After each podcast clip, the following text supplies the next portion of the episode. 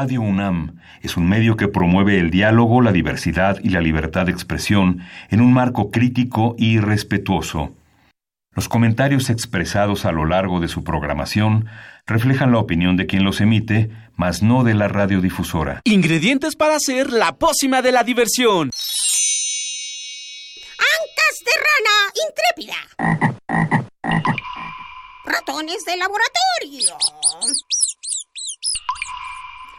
De pollo creativo. Mm, medio litro de carcajadas. Y listo. Revolvemos todo y decimos... ¡Hocus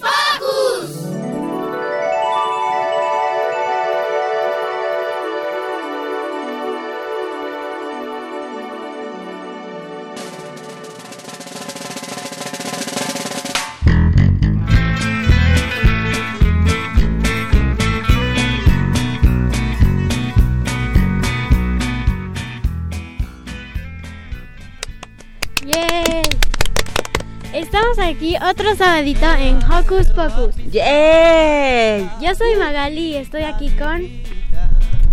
Santi. Hola, yo soy Liber. Hola, yo soy Silvia y todos estamos aquí para hacer un super programa de Hocus Pocus. ¿Qué les parece, Maga, si empezamos por mandar saluditos? ¿A quién le quieres mandar saluditos, Maga? Bueno, yo le quiero mandar saludos a mi hermana y a mi amiga Diana. ¿Y tú, Santi, a quién le quieres mandar saludos? Mm, a Doki, Camila, a los abuelos, a mi abuelita. Eso. ¿Y Liber? Yo le quiero mandar saludos a mi papá, a mi mamá, a mi hermana, a mi abuelita y a mis primos. Muy bien. Y entonces, después de mandar tantos saludos, ¿qué les parece si agradecemos a nuestro super equipo de producción, Ivonne Gallardo? Un abrazo muy especial para Carmen Sumaya, que se encuentra enfermita. Lilith Ortiz, Liliana Galán, Ciania Arroyo, Lisbeth Salado y tenemos super invitados el día de hoy y por supuesto en los controles técnicos está José de Jesús Silva. Muchas gracias. Saludos a Juan Carlos que ya llegó también, es nuestro continuista el día de hoy. ¿Y qué les parece si comenzamos? Porque hoy en Hocus Pocus viajaremos al pasado con ayuda de la historiadora Isabel Revuelta. Viene a compartir con nosotros historias de mujeres que cambiaron el mundo. También tendremos como invitada a la heroína del día, Clau Rueda, perdón, que desempeña un trabajo muy importante, ser enfermera. Y para que nos enseñe formas de no necesitar a una enfermedad, enfermera, Liz nos dirá cómo cuidar la salud en la sección Sana Sana. Como si esto no fuera suficiente, les tenemos una sorpresa. Habrá regalitos. Y una invitada secreta súper especial. Así que súbanle a la radio porque ya empezó. ¡Hocus Pocus!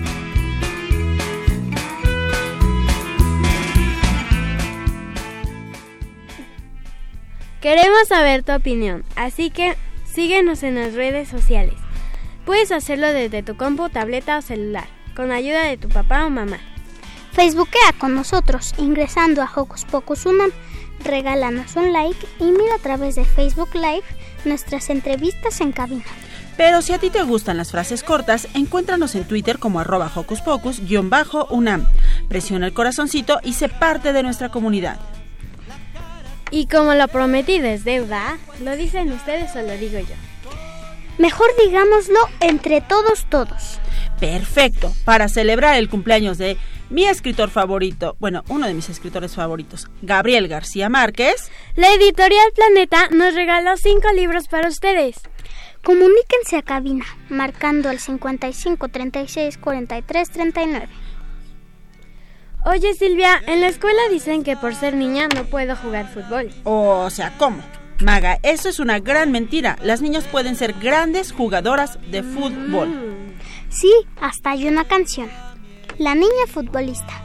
Hay que escucharla, pero antes de eso les repetimos el teléfono que es 55 36 43 39 y a los cinco primero que nos llamen les vamos a regalar uno de estos cinco maravillosos libros que Editorial Planeta trajo para nosotros con cuentos de Gabriel García Márquez.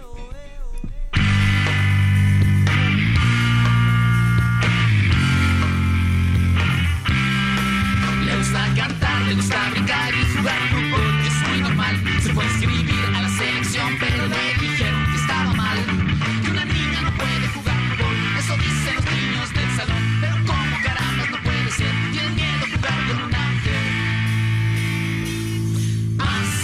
Con la ciudad de una niña especial, apasionada por el juego de fútbol, dando patadas a un balón, sin embargo sus papás piensan como los demás, y a las muñecas ella tiene que jugar para aprender a ser mamá, le gusta cantar.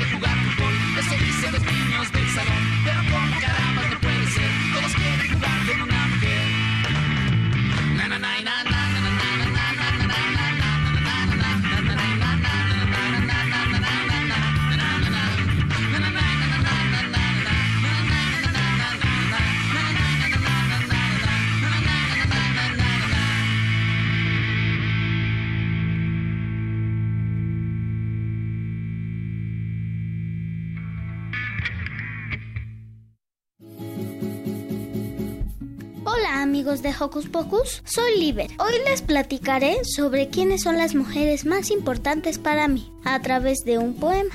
Para mí, mi mamá y mi hermana son importantes, pues me acompañan en todos los instantes. Son mis mujeres favoritas de toda la tierra y me acompañan a donde sea. Las admiro porque me echan la mano, tanto en la lluvia como en un tornado. Las admiro porque inteligentes son y cuando las miro parece que brillan como el sol.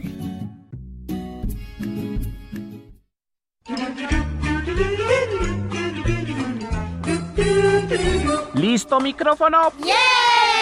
¿Listo invitado? ¿Listas las preguntas? Tres, dos, al aire. Ahora va la entrevista. Para entender nuestro presente es importante estudiar el pasado. También es importante analizar quién escribe nuestro presente, pues eso se convertirá en nuestro futuro. Para hablar de todo eso, hemos invitado a una historiadora. Y nos contará sobre las mujeres en la historia. Como Marie Curie, Frida Kahlo, Leona Vicario, ¿sí? Preguntémosle, le damos la bienvenida a Isabel Revuelta. Bienvenida. Bienvenida. Hola, muchas gracias. Isabel, antes de comenzar con las preguntas, cuéntanos acerca de ti. Ay, muchas gracias. Primero que nada, encantada de estar aquí y poder compartir justamente esto que ustedes decían, que es hablar de la historia.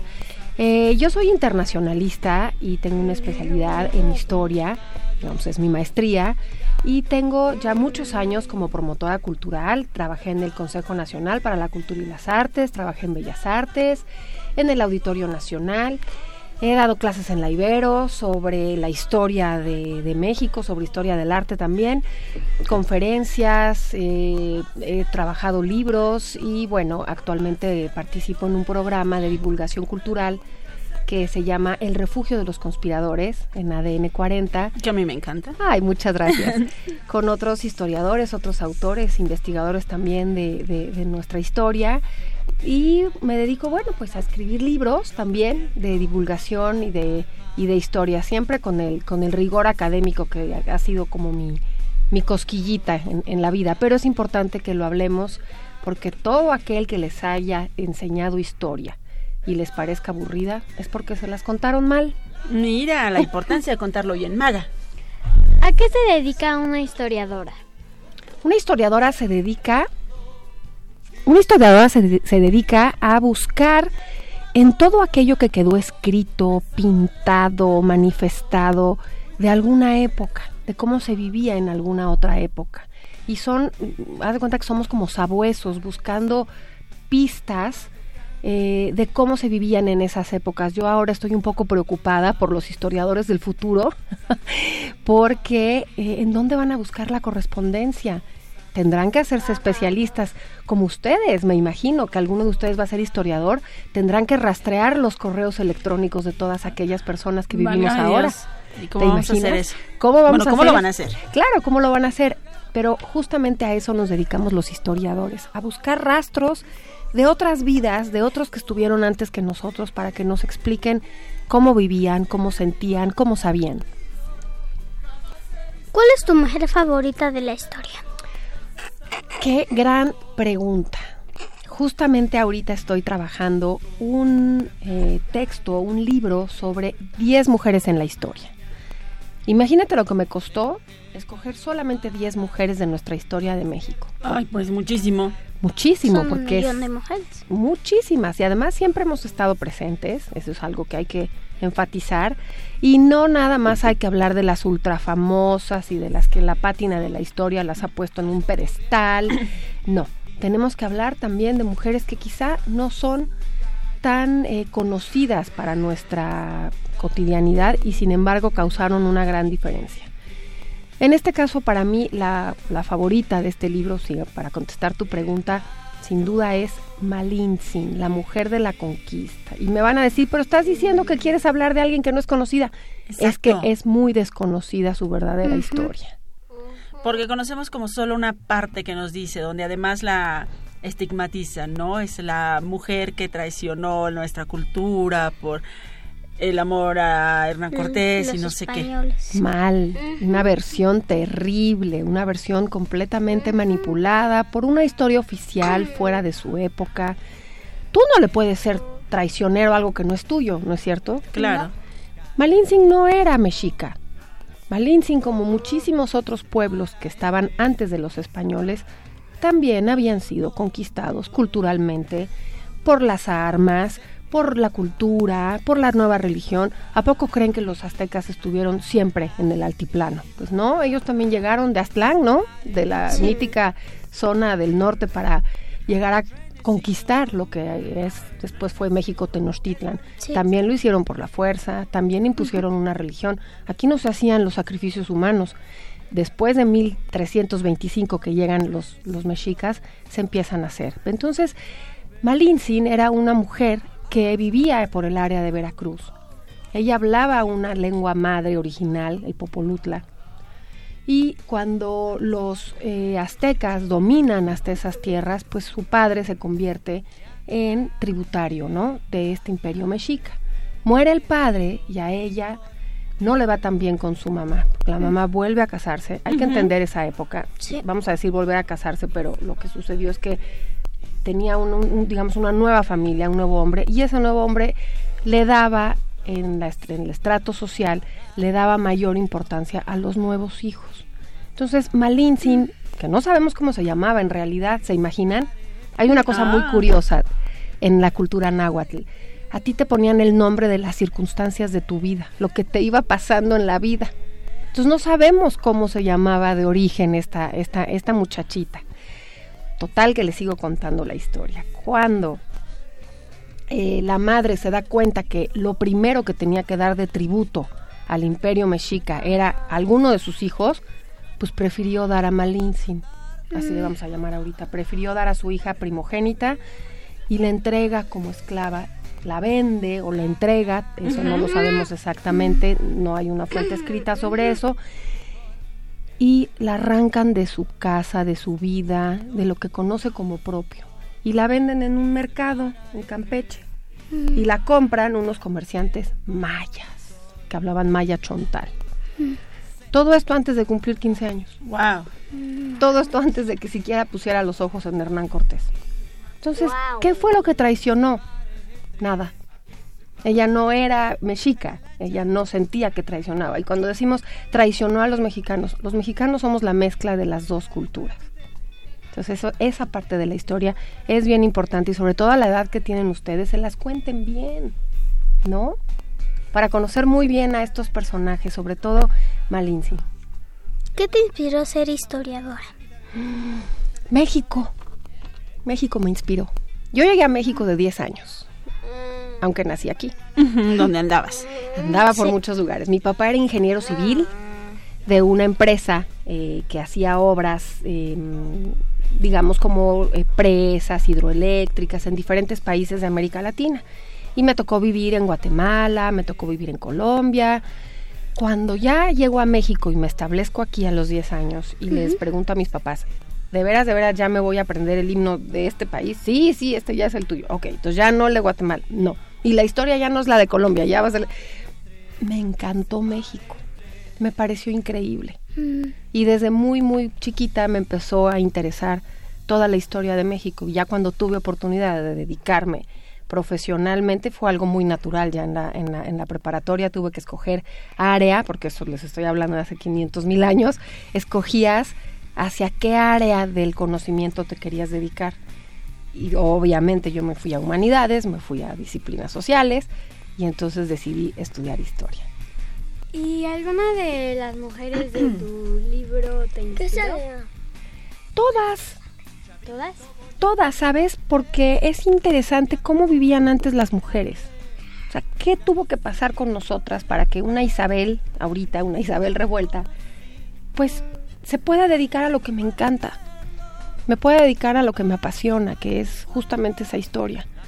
Entonces me parece que la presencia de cada una de ellas es bien importante y además abordarlas sin que sean superheroínas, ¿no? Le, voy a robar una frase a mi compañero Alejandro Rosas. Los superhéroes son los que están en los cómics. Los personajes históricos no son héroes ni, ni villanos, son simple y sencillamente personas como nosotros, pero en una circunstancia especial, que hacen cosas extraordinarias. Y entonces esas cosas extraordinarias las, las hicieron algunas mujeres y todas ellas me inspiran y, y- y me hacen continuar en, en- en mi trabajo día a día. Wow. Y en tu opinión, ¿por qué crees que somos importantes las mujeres? Uy, esa es una pregunta que viene muy a cuento. Primero que nada, somos la mitad de la ecuación en el mundo de todo, absolutamente todo. Eso ya te da absolutamente una importancia. Después, tenemos sensibilidades, tenemos eh, aptitudes y tenemos tanto que dar. De verdad, somos, y los hombres también en Sí, sus claro. áreas y en sus campos, somos el complemento perfecto sin decir que necesitamos estar con alguien más para complementarlo. No sé si me explico con esto. Somos una, un universo nos- nosotras mismas, pero también tenemos esa habilidad para complementar todos los quehaceres de la vida cultural, de la vida científica, de la vida cotidiana. Tú imagínate, y lo vamos a poder ver este lunes, Sí. lo que sería el mundo sin las mujeres. Simple y sencillamente no podríamos entenderlo. Sobre todo que tenemos también un sexto sentido, tenemos una parte muy muy muy muy cercana. Y yo te lo digo cuando estoy viendo a todas estas mujeres. El ser aguerridas el ser lucho- luchonas o luchadoras como se dice hoy por hoy no le quita esta parte a la mujer que tiene de sensibilizarse con las cosas lúdicas con las cosas maravillosas con las cosas trascendentales. Yo creo que por eso somos tan importantes las, las mujeres. ¿Tenías algún otro sue- sueño de niña antes de ser historiadora?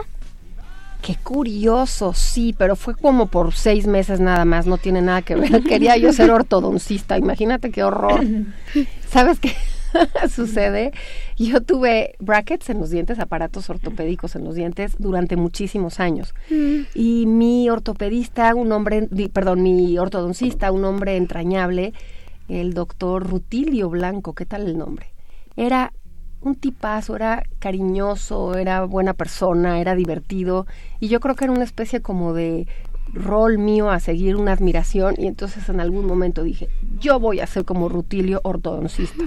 Cuando me cayó el 20 de verle la boca y estar en la boca de alguien más, nunca jamás, pero prácticamente duró seis meses y desde muy niña quise dedicarme a, a- a lo que me dedico, a la historia. Ay, genial. Pues Isabel, nos encanta que vengas a hablarnos de mujeres. Ya nos dijiste que Malitzin es una de las 10 mujeres que van a estar en tu libro. rápidamente dinos cuáles son los nombres de las otras nueve, si se puede. ¿sabe? No, hombre, por supuesto que sí. Es un, es un libro que tengo trabajando ya más de un año, eh, sobre todo en la investigación historiográfica. Y fue muy complicado quitar y poner, pero bueno, al final dejé 10 mujeres. La primera es Doña Marina Malintzin. No Malinche, no le vuelvan a decir Malinche porque cero. Prometido. Nada que ver. Prometido. Bueno. Doña Marina o Malintzin. Después, una mujer interesantísima también, Tecuichpo, Tecuichpontzin, la hija de Moctezuma Xocoyotzin. Cuando fueron los años de la conquista, ella era una niñita de siete años y al final muere siendo Isabel Moctezuma, imagínatela, nacer una princesa náhuatl y terminar una dama novohispana, piadosísima, completamente convertida a la religión católica, que hizo muchísimo también por la población eh, náhuatl después de la conquista, pero desde ya un punto de vista católico. Es la primera mujer encomendera, la mujer que la primera mujer en nuestra historia que tuvo tierras, porque eh, Hernán Cortés siempre le reconoció esa esa pues no es, es el- la sangre real que Ajá, tenía ese por- linaje. ese linaje exactamente ahora también tuvo una hija con ella es un personaje importantísimo de nuestra historia Isabel Moctezuma el día de hoy todos los descendientes de Moctezuma vienen por esa rama de Isabel de Tecuichpontzin flor de algodón le decía su papá bueno, esa es la segunda. La tercera es una mujer que ni era china ni era poblana. La china poblana. Es una mujer que existió, es una princesa hindú que se llamaba Mirra y llegó a tierras novohispanas en la nao de China. ¿Se, se acuerdan?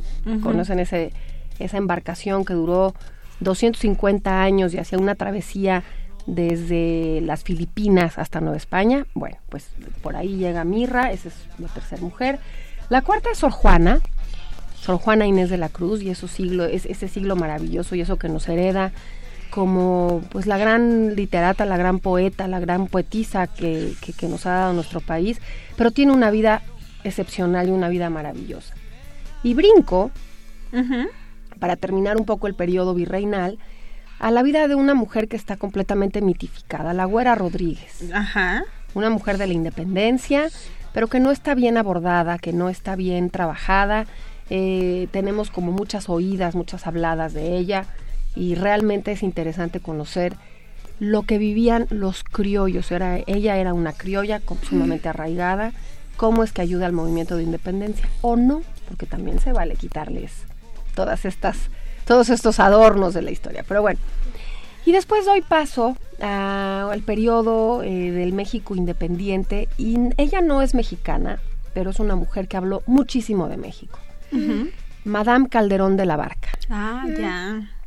Esta señora era una escocesa que conoce en Estados Unidos a su esposo, un español, que fue el primer embajador, digámoslo así, el primer representante del gobierno de España en el México independiente. En 1836 le dan el, el título, pero escribe unas correspondencias, escribe una correspondencia maravillosa a sus eh, tías, a sus amigas, a sus hermanas, contándoles de una cosa que era México. Desde las corridas de toros, desde los gallos, cómo el presidente mexicano le hizo un funeral a su pierna. Todas las cosas absurdas que hacía Santana, todo lo que le sucede a México a partir de 1839 a 1841, que fue la estancia que estuvo aquí.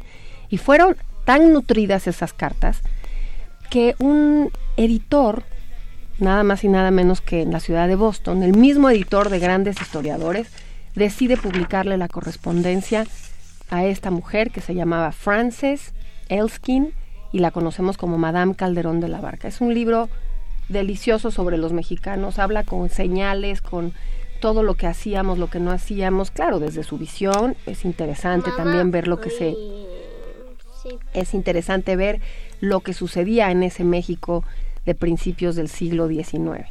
Después brinco a Concha Miramón, la esposa de Miguel Miramón, ¿se acuerdan? Al que fusilan con Maximiliano.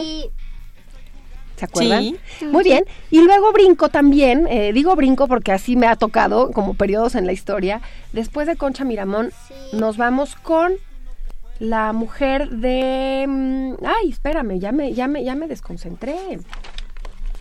Díganme si, si han conocido a alguna de esas mujeres que les estoy eh, platicando. Claro, brinco a Carmen Cerdán. Ya estamos en el porfiriato, ya estamos en la revolución. Antonieta Rivas Mercado y finalmente termino con Hermila Galindo. Hermila Galindo es una mujer sufragista, es una mujer que era la secretaria de eh, Venustiano Carranza. Y Venustiano Carranza, acuérdense que fue nuestro presidente que nos, nos, nos da la, la, constitución de 1917. y Hermila le decía, oye, pero falta como la mitad de la población, ¿no? Estaría muy bien que las mujeres ya votáramos. Pues no entramos en esa Carta Magna, sino hasta 1952 que hay una reforma para que las mujeres podamos votar. Esas son mis 10, mis 10 mujeres.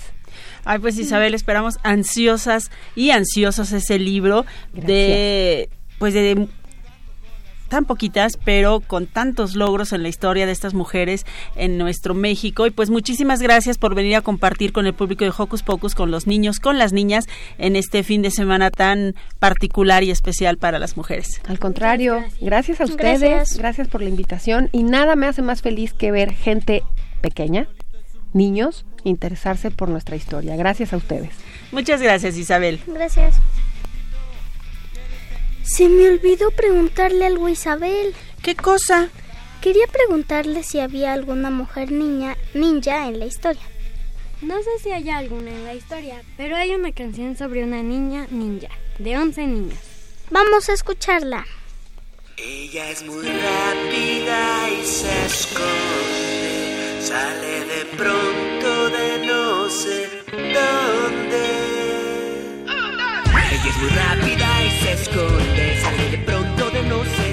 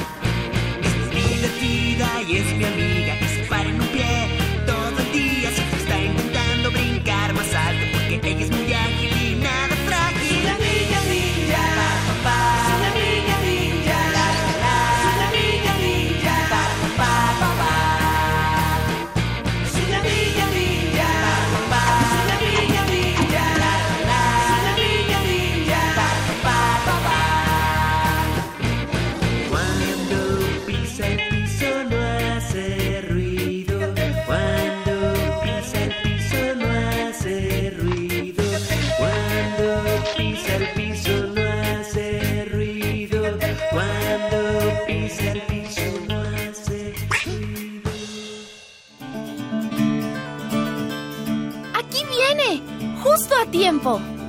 Sus superpoderes son reales. ¿Salvará al mundo sin un antifaz? Con inteligencia y valentía, inspiró a la Mujer Maravilla. Ella es... Ella es Clau Rueda, nuestra heroína de hoy. Y quiero decirles que además de conmemorar a las mujeres que han hecho historia, también debemos nombrar a las mujeres que día a día hacen un cambio. Por eso, nuestra heroína del día es una gran mujer que desempeña una de las más importantes labores en un hospital. Nuestra invitada trabaja como enfermera en el Hospital Pediatra de Oncología. Bueno, ahorita Claudia nos dice los datos correctos. Démosle la bienvenida a Clau Rueda, nuestra heroína de hoy. Bienvenida. Muchas gracias. Qué gusto poder estar aquí con ustedes y muchas gracias por la invitación. Sí. ¿Por qué decidiste estudiar enfermería? Pues fíjate que mm, fue algo que desde niña siempre me inquietó. Eh, mi abuelo padecía una enfermedad del corazón y recuerdo mucho que íbamos con papá y nos llevaba pues desde el coche, podíamos ver al abuelo y nos saludaba desde el balcón. Y de ahí em, empezó como esta inquietud en donde yo decía que, que yo quería ayudar a la gente. Entonces, cuando yo veía ese gran hospital que es el Instituto Nacional de Cardiología, siempre fue mi sueño poder entrar ahí y afortunadamente pues pude cumplirlo. Clau trabaja, como ya nos dijo, en el hospital, en el Instituto Nacional de Cardiología. Cardiología. ¿Qué es lo que más te gusta de ser enfermera? Pues mira, la verdad es que lo más bonito de ser enfermera es que a través de tu trabajo y tu cuidado puedes ayudar a que las personas que están enfermas y están sufriendo en un hospital puedan eh, sobrellevar estos momentos tan difíciles alejados de su familia de una mejor forma. Esto pues a través, por supuesto, de, de ayudarles a recuperar su salud, de tener una compañía con ellos, a veces solamente de escucharlos, ¿sabes? Hay unas historias muy bonitas de pacientes eh, adultos, ¿no? De los señores y las señoras, y también historias muy bonitas de niños con los que también tuve la gran oportunidad de poder trabajar y hasta la fecha que puedo desempeñar también mi trabajo con los niños. ¿Hay algo que te inspiró a ser enfermera? Ya les contaba pues que el, yo creo que la primera inspiración fue el ver a mi abuelo, porque mi abuelo vivió algunos años con nosotros y cuando yo supe que él estaba enfermo y veía todo eso tan imponente, yo creo que desde ahí y las ganas de poder ayudar a la gente fue lo que me inspiró a poder apostarle a esta profesión. ¿Ser enfermera ha salvado vidas de niños? Muchas. Fíjate que en realidad no puedo decir que solo se trata de un trabajo exclusivo de enfermería. Cuando un paciente está enfermo, en realidad se trata del trabajo de un equipo. Somos un equipo, ¿no? Desde desde nuestro compañero médico que nos ayuda con los tratamientos, desde la gente que está en el área especializada para la alimentación de ellos, desde nuestro trabajo, que es el cuidado de un paciente. En realidad, si nosotros no trabajáramos como un equipo, no podríamos ayudar a la gente que lo necesita. Entonces, creo que enfermería ayuda, pero somos parte de un equipo. ¿Alguna mujer importante te ha inspirado? Sí, fíjate que cuando yo empecé a estudiar eh, enfermería, la, una de mis maestras, que era la maestra del área de fundamentos, Amparo Hinojosa, era una mujer tan apasionada cuando cuando impartía sus clases, cuando nos contaba de qué se trataba, cuando nos decía cuál era el objetivo real de ser una enfermera, ella siempre yo veía, la veía siempre como un ejemplo y por supuesto la verdad es que creo que estas ganas de, querer ayudar a la gente, la primera de ellas también nació del carácter de mi madre. Mi mamá es una mujer muy entregada con la familia y que siempre está muy atenta de poder ayudar a quien se le atraviesa en el camino. Oye, Claudia, platícanos un poco acerca de esta gran profesión, porque si bien es cierto que hay hasta día de la eh, día de la enfermera, también hay hombres en esta profesión. Sin embargo, es una profesión atribuida principalmente a las mujeres me gustaría mucho que resaltemos en este programa, sobre todo, la importancia de esta labor femenina que realizan ustedes. Sí, fíjate Silvia que sí, que en realidad hay también compañeros eh, enfermeros, profesionales enfermeros, tal vez como lo mencionas son menos. Y quiero decirte que esta parte de, de la enfermería tiene que ver mucho con la historia. Antes de que, antes de que la enfermería se profesionalizara, el cuidado empezó como con la parte católica, esta parte maternal, lo que a las mujeres siempre se nos se nos adjudica por naturaleza, ¿no?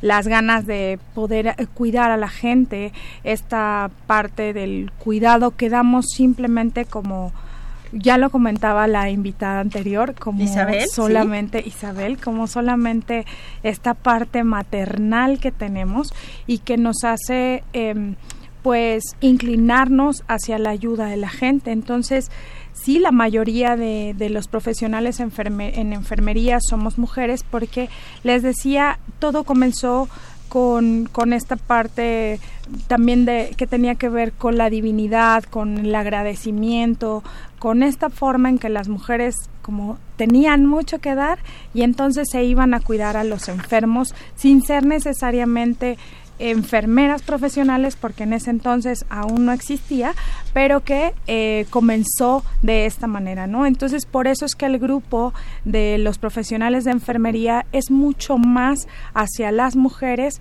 que hacia los hombres. Actualmente se han integrado, pues la profesión ha ido en crecimiento, ha ido con eh, se ha ido especializando, entonces ahora también los hombres se involucran porque pues también les gusta o les llama eh, mucho la parte de ayudar a la gente y el cuidado de los enfermos. Pero bueno, es importante recordar que enfermería no solo se dedica al cuidado de los enfermos, sino también a la parte preventiva y a procurar la salud de toda la población. ¿Crees que las mujeres son importantes en un hospital? Las mujeres somos esenciales en un hospital.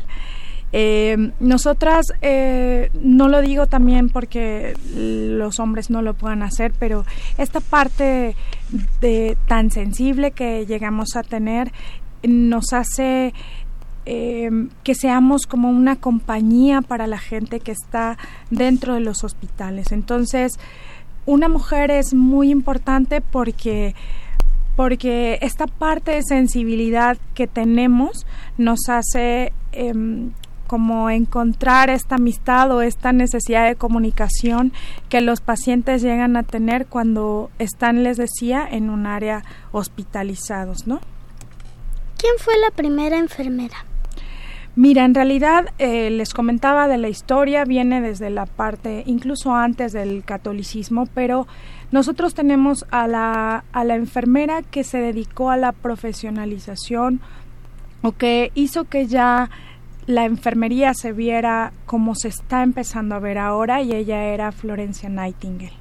Ella fue una mujer que se dedicó era una mujer que venía de una familia muy acomodada y que bueno, al principio sus familiares no querían que ella se dedicara como a esto, pero ella empezó a trabajar con enfermos, se fue a la guerra de Crimea y ahí cuidó a, a muchos soldados y bueno, pues era un mundo de hombres en donde solo ella se tuvo que enfrentar a todas estas limitantes que como hombres le ponían, ¿no? Que no estaba para para poder estar en ese lugar y que no era capaz. Entonces ella demostró que con algunas cosas básicas como era la luz, el agua, la ventilación, eh, la salud de los enfermos podía modificarse y disminuyó de una forma muy importante la muerte de los soldados con simples actividades que ella realizó para poder eh, tener un cuidado más higiénico y que eh, generara menos infecciones y menos complicaciones en los pacientes. Entonces,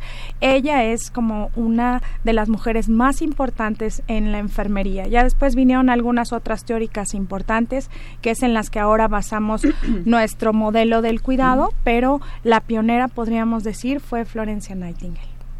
Justo eso iba a decir, mujeres muy valiosas que no solamente se dedican a ayudarnos a sanar nuestras penas, como ya habías dicho Claudia, físicas y a veces también eh, emocionales y sentimentales, sino que también son mujeres que tienen grandes conocimientos, que sistematizan gran cantidad de información para que las que vienen sepan cómo hacer las cosas, para que cada vez vaya haciendo mejor la atención que ustedes brindan a los pacientes. Y bueno, aquí nos sentimos súper agradecidos porque hayas venido a compartir con nosotros esta información.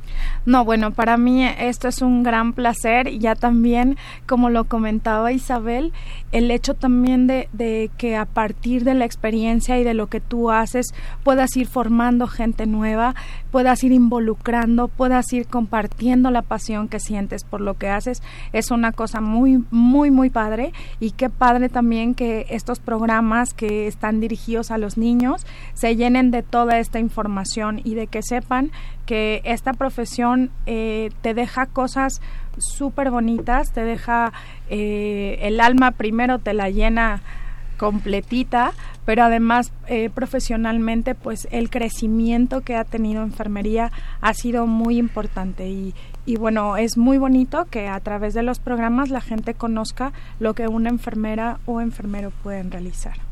Pues sí, porque Claudia además de dedicarse a cuidar gente, también se dedica a la formación. Es académica, eh, este, da clases en una universidad, da muchos cursos de capacitación, da muchas pláticas, conferencias y bueno, es una de las mujeres que me inspira a diario. Ay, Gracias, Claudia. Muchas gracias, muchas gracias.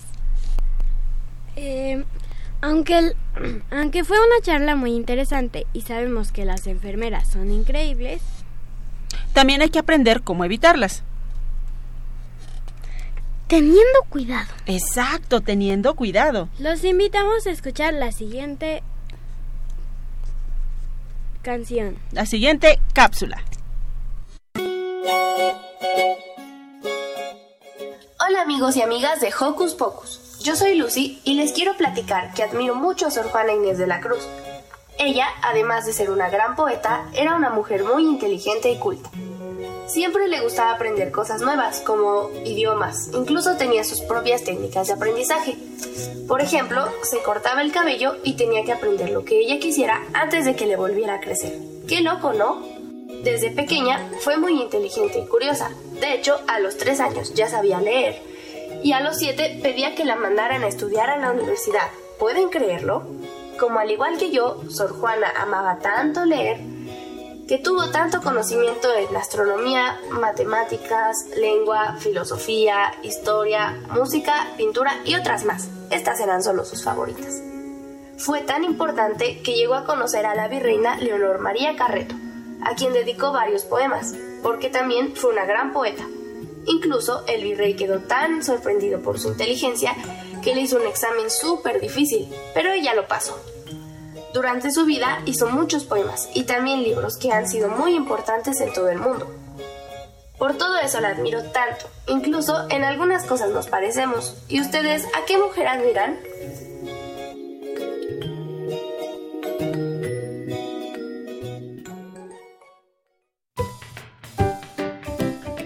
Sana, sana.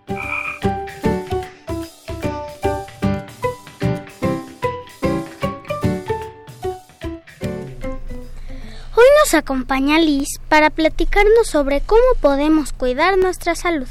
Liz, ¿qué nos traes hoy? Bueno, primero quiero hacerles una pregunta. ¿Cuál es su juego favorito?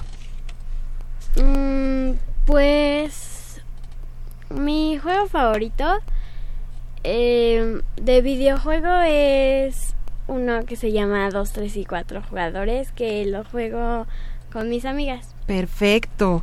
Liber, ¿cuál es tu juego favorito? A mí me gusta de mm, mi de educación física que tengo en mi escuela, uno llamado Footbase. Y me gusta también un videojuego llamado Free Fire. Perfecto. ¿Y cuántas horas al día juegan? Como tres. Wow. Yo más o menos dos y media. ¿Tú sí? Yo no juego. Pero juegas con Santi. Sí, pero videojuegos no, no le entiendo mucho. Ok. Bueno, ¿por qué les digo todo esto? Porque les preparé una cápsula sobre cómo el juego beneficia el desarrollo de niñas y niños. Entonces me lancé a conversar con una psicóloga clínica que se llama Daniela Patricia Rodríguez Zapata, que ella colabora en un área especial que se dedica a estudiar todo esto del desarrollo y la conducta de los niños en el Hospital Infantil de México Federico Gómez. Así que vamos a escucharla. Es muy importante que los niños jueguen porque los niños son investigadores natos. La verdad es que a través del juego los niños son capaces de ir aprendiendo, investigando y descubriendo el mundo. Además, les reporta muchos beneficios. Si los niños llegaran a tener algún problema emocional, como que se sientan tristes o como que estén muy enojados, y a lo mejor les cuesta trabajo hablarlo, jugando pueden sacar este tipo de emociones y sentirse muchísimo mejor después de una buena sesión de juego. ¿Y qué otros beneficios encontramos al momento de jugar? Otros beneficios que les aporta el juego a los niños es que les permite manejarse en un ambiente con reglas. Como muchos niños ya se habrán dado cuenta, hay juegos que son sumamente sencillos, ¿no? Como los juegos a los que juegan los bebitos, que se concentran en hacer ruidos, en empujarse, en moverse. Sin embargo, hay juegos más complicados, como los que juegan los niños más grandes, como los encantados, que implican un cierto tipo de reglas, implica correr, implica respetar quién gana y quién pierde, implica respetar turnos. Entonces les ayuda a aprender a convivir con otros niños. ¿Sabían que jugar con nuestra mamá, con nuestro papá, abuelas, abuelos también beneficia nuestro desarrollo? Wow, eso suena muy interesante, Liz. Y eso sí lo hago. Ah, ok, eso es súper importante porque el juego es tanto con las tabletas como cuando jugamos e interactuamos con los demás. Bueno, preparen bien las orejas, mamá y papá, para escuchar lo que la psicóloga Daniela Rodríguez nos explica al respecto. La verdad es que los papás Los papás se lo pasan bomba cuando juegan con sus hijos. Es algo que se les había olvidado de cuando eran chiquitos y es una, es una cosa muy importante que deberían de hacer. Yo invito a todos los papás que nos estén escuchando a que jueguen con sus niños. Va a mejorar muchísimo su relación con ellos. Les prometo que sus niños van a ser más inteligentes, les va a ir mejor en la escuela y de hecho se van a portar mejor. ¿Se vale incluir tecnología en el juego? Sí, claro, no hay ningún problema. El único detalle es, nunca podemos dejar a un niño solo con la tecnología. O sea, puedo yo a lo mejor en el iPad descargar algún juego, ponerme a jugar yo, yo mamá con mi hijo y siempre y cuando estemos las dos jugando, todo está bien. La Academia Americana de Pediatría te recomienda que si son niños muy pequeños sean periodos cortos de tiempos el que estén frente a una pantalla. Sin embargo, el asunto aquí es nunca, nunca, nunca pueden estar solos los niños con la pantalla. Siempre tiene que haber una interacción. Eso es lo más importante. La pantalla, la tecnología es un pretexto para que los papás y sus hijos jueguen. O sea, si yo estoy en el celular o en la tableta jugando alguno de estas aplicaciones, tengo que estar con mi papá al lado o con mamá y, y eso qué implica. Eso implica que tu mamá, tu papá va a estar jugando contigo. O sea, no tú estás jugando y tu mamá está a un lado viendo su celular haciendo otra cosa. No. Los dos estamos viendo la pantalla y los dos estamos platicando, riéndonos y jugando con nuestro, con nuestro tableto, con nuestro teléfono. Ese es el chiste. Estamos siempre interactuando. ¿Cómo ven? ¿Qué les pareció? A mí me pareció bien. Esto es muy interesante porque este, pues sí, eh, es más convivencia también. Exacto, más convivencia, generamos más apego con mamá y con papá y por lo tanto nuestras relaciones con ellos son mucho más sanas y cercanas. Ay, eso estuvo maravilloso. Pues muchas gracias Liz por el sana sana de esta semana. Gracias, nos vemos la próxima.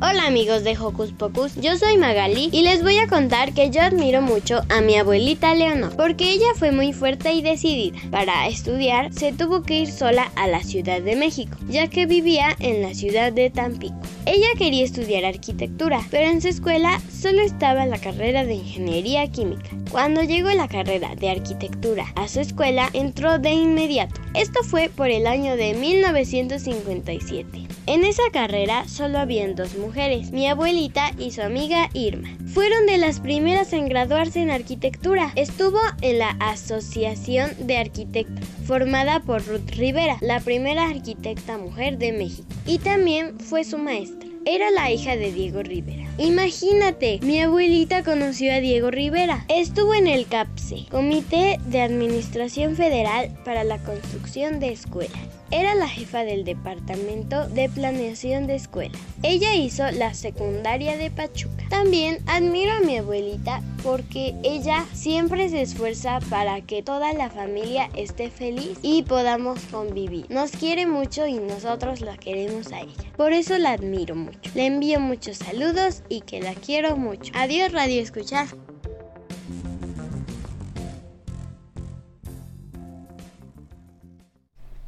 Muy bien, y después de esta cápsula de quién admiran, como ya se dieron cuenta, hemos estado hablando de las mujeres a las que admiramos. Y aquí en Hocus Pocus tenemos muchas mujeres a las que admirar, pero en particular queremos platicar con Lucy, ¿sí? Con Hola. Lucy, nuestra conductora, bienvenida, Hola. sobre Bienvenida. su postura feminista. ¿Qué es exactamente una feminista? Bueno, para mí una feminista es cuando somos mujeres que luchamos porque ah, tengamos la misma igualdad y los mismos derechos que los hombres. O sea, no buscamos ser superiores ni los odiamos, sino que buscamos la igualdad de derechos y oportunidades. ¿Estás de acuerdo con lo que dicen los hombres de las mujeres que no pueden jugar fútbol? Pues no, porque yo digo que cualquiera es libre de hacer lo que quiera sin importar si eres niño o niña, porque pues es divertido. Pues mi mejor amiga Valeria, este, ella eh, juega fútbol y le hacían bullying porque era niña y jugaba fútbol. pues eso está mal, porque pues es divertido. Y pues si a ella le gusta, puede hacerlo. ¿Qué opinas sobre los estereotipos de género? Pues yo opino que hay que deshacernos de ellos porque en realidad no sirven mucho, no, no le aportan nada a la sociedad, solo hacen que la gente no se pueda divertir y no pueda hacer cosas que le gusten porque pues siente que va a estar mal. Efectivamente, eso es a lo que se refiere Maga con estereotipos de género es como la pregunta que le hacía Liber antes a Lucy eh, sobre si las mujeres pueden o no pueden jugar fútbol. Eso es un estereotipo de, de, género que es lo que Lucy ya nos está explicando que debemos de romper. Como eso de que las niñas no pueden hacer cosas que se supone que son como lo, para los niños, como jugar fútbol o estudiar una ingeniería como tu abuelita. O que los niños no pueden usar calor rosa o no pueden cocinar porque eso es de niñas. Esos son estereotipos de género y eso es lo que Lu nos explica que debemos de romper. Así es. ¿Por qué eres feminista? Pues, de hecho hice, bueno, escribía aquí porque soy feminista. Ja. Pues, ¿quieren que se los lea? Por favor. Bueno, yo soy feminista porque hace como unos tres o cuatro años mi tía Eli me regaló un libro llamado Cuentos de Buenas noches para Niñas Rebeldes, que seguramente pues lo conocen. Y si no, les platico que es un libro donde hay mujeres que cambiaron al mundo, están sus historias. Y pues me gustó mucho, pero una en especial me llamó la atención, que es sobre Sonita Lizade, que es una rapera de Afganistán, que su familia no la dejaba dedicarse al rap porque pensaban que mejor debía casarse. Yo no entendía muy bien, así que le pregunté a mi mamá por qué pensaban eso y fue cuando me explicó que hay gente machista que piensa que hay cosas de hombres y cosas de mujeres, que es lo que estamos hablando ahorita, como colores, juguetes y actividades, y que en este caso que los hombres deben trabajar y las mujeres deben casarse y cuidar a sus hijos. Eso se me hizo muy injusto porque yo pienso que hombres y mujeres podemos hacer cualquier cosa sin importar eso, y fue cuando me comencé a dar cuenta de que era cierto, cerca de mí había personas que pensaban que el fútbol es de niños, las muñecas de niñas, el azul de niños y el rosa de niñas, y pues decidí que no iba a permitir que sus pensamientos hicieran que me perdiera de cosas divertidas, porque según era de niños. Al principio la gente no le parecía, pero después se dieron cuenta de que hacer cosas, sin importar si eres niño o niña, es divertido y fui muy feliz por eso pero después me enteré de todas las cosas feas que nos están pasando a las mujeres y niñas y me hizo, se me hizo muy horrible. Y al principio lo único que hice fue tener mucho miedo, pero después me di cuenta de que hay un grupo de mujeres llamadas feministas, que ya les expliqué que somos, que están luchando para que el machismo ya no exista y para que las niñas podamos vivir seguras, y decidí apoyarlas, porque no es necesario que te pase algo a ti o a alguien que conoces para saber que el mundo debe cambiar. Qué bonito. Estuvo bien bonito. Gracias.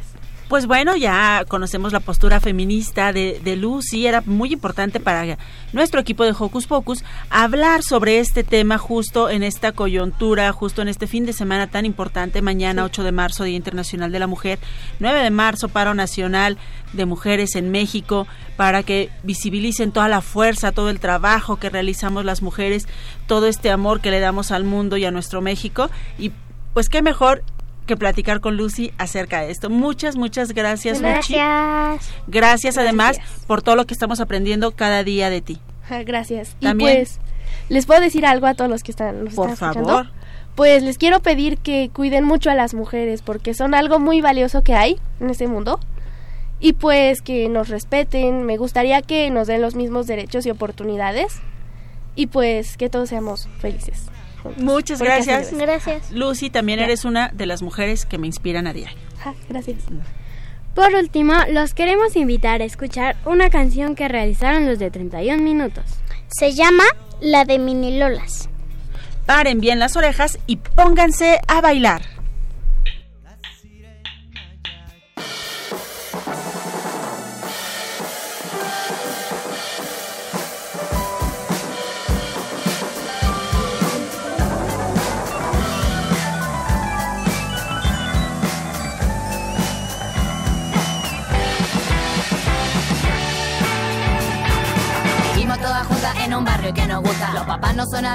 Eso me importa un comino. Nos cortamos nuestro pelo y después barremos el suelo. Nos tomamos una selfie y ponemos cara sexy.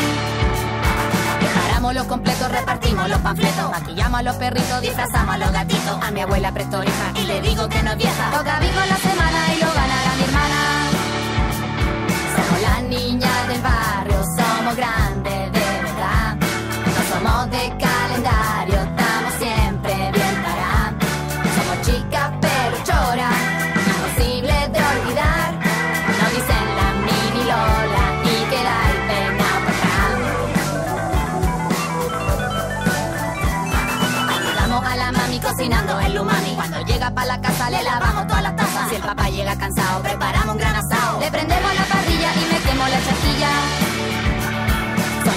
viajar mucho, Camerún, Francia y Temuco. Estudiamos en la micro, respetamos a los más chicos. Nos sacamos puro siete y nos vamos de carrete. No nos hacemos la bacanes, somos mil originales. Somos las niñas del barrio, somos grandes de verdad. Somos de calendario,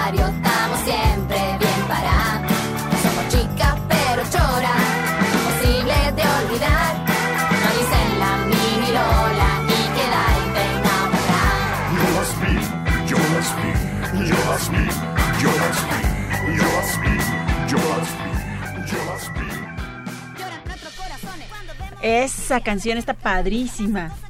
Bueno, les quería comentar que yo voy a ir a la marcha feminista mañana y pues que eso es muy importante porque mañana es el Día de las Mujeres y queremos luchar para que las respeten. Nos respeten. Nos respeten. Pues aplauso también para Maga y esta decisión suya de ir a la marcha.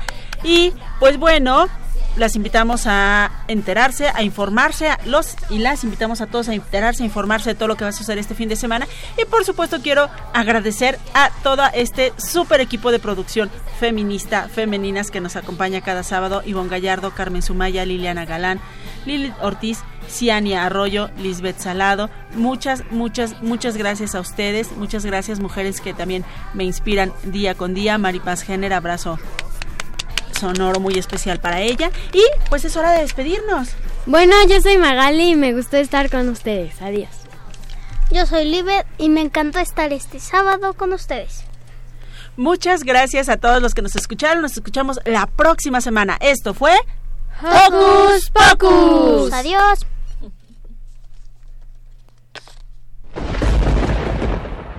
Radio UNAM presentó El espacio donde las niñas y los niños usan la magia de su imaginación.